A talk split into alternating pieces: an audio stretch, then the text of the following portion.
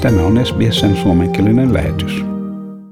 Ilmoitus AUKUS-turvallisuussopimuksesta tarjosi Australialle, Yhdysvalloille ja Britannialle tilaisuuden kehua näiden kolmen maan pitkään jatkunutta lämmintä suhdetta.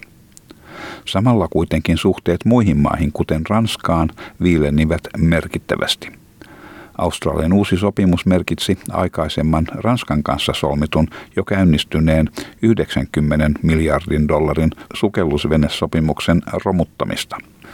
Pääministeri Scott Morrison puolusteli päätöstä sanoen, että Australia oli selvästi viestittänyt olevansa valmis toimimaan muiden tahojen kanssa, mutta että Australia ei koskaan tule olemaan riippuvainen muista. We have sent a very clear message that Australia will always look to others but we will never have to leave it to others.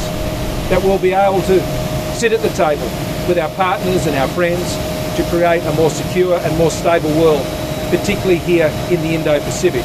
Ranskan Australian suurlähettiläs Jean-Pierre Thibault paljasti saaneensa tiedon päätöksestä Ranskan kanssa tehdyn sopimuksen romuttamisesta vasta median kautta.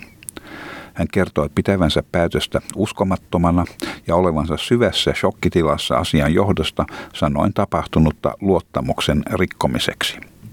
Hän sanoi, että tästä ei ollut ennakkotapausta, ei ainoastaan Ranskan ja Australian välillä, eikä myöskään diplomatian piirissä.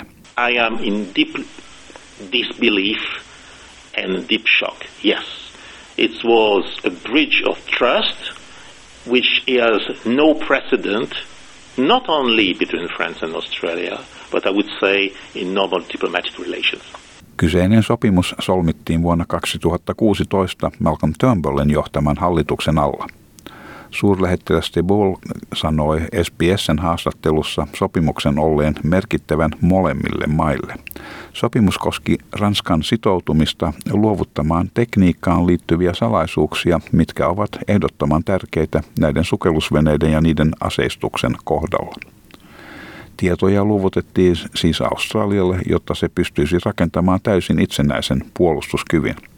Tämä perustui kahden tärkeän maan väliseen luottamukseen. It was a contract about France committing to transfer technology secrets which are essential uh, to these very specific uh, kind of weapons of submarines and trans- transmitting to Australia those secrets in order to build a fully sovereign defense capacity.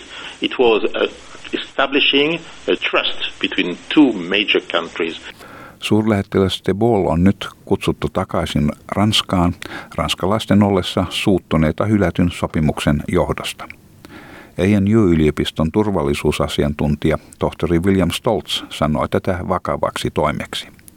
Diplomaatin vetäyttäminen on diplomaattisesti katsoen vakava asia sekä merkittävä diplomaattinen ele – Tärkeää tässä on myös se, että Ranska vetäytti suurlähettilänsä samanaikaisesti sekä Yhdysvalloista että Australiasta. Tohtori Stoltz huomautti myös, että tämänkaltainen tapahtui viimeksi, kun Ranska vetäytti diplomaatin Yhdysvalloista Napoleonin vallan aikaan, joten tätä voidaan pitää suhteellisen merkittävänä eleenä. The act of withdrawing an ambassador diplomatically is a pretty big deal. It's, it's a significant diplomatic gesture. Um, and that I'd note that they've withdrawn their ambassadors simultaneously from the United States and Australia. At this stage, they've said that they will be withdrawing ambassadors to come back to Paris for consultations. So it's not clear exactly how long they'll be withdrawn for, but it's worth noting that I think um, historically the last time the French withdrew an ambassador from the United States was when Napoleon was still around. So this is a pretty, a pretty significant gesture. Tohtori Stoltz kertoi uskovansa, että muutos perustui strategiseen pyrkimykseen varmistaa, että Yhdysvallat, Britannia ja Australia olisivat yhdessä, jos Kiinan suhde kiristyisi. Samalla hän huomautti, että ajan mittaan Australian ja Ranskan välinen suhde ei kärsisi merkittäviä vahinkoja pitkällä aikavälillä. Vaikka nyt koemme surullisen aallonpohjan suhteessa, on tärkeää muistaa, että mailla on jaettuja intressejä ja loppujen lopuksi maidemme välillä on läheinen ystävyyssuhde.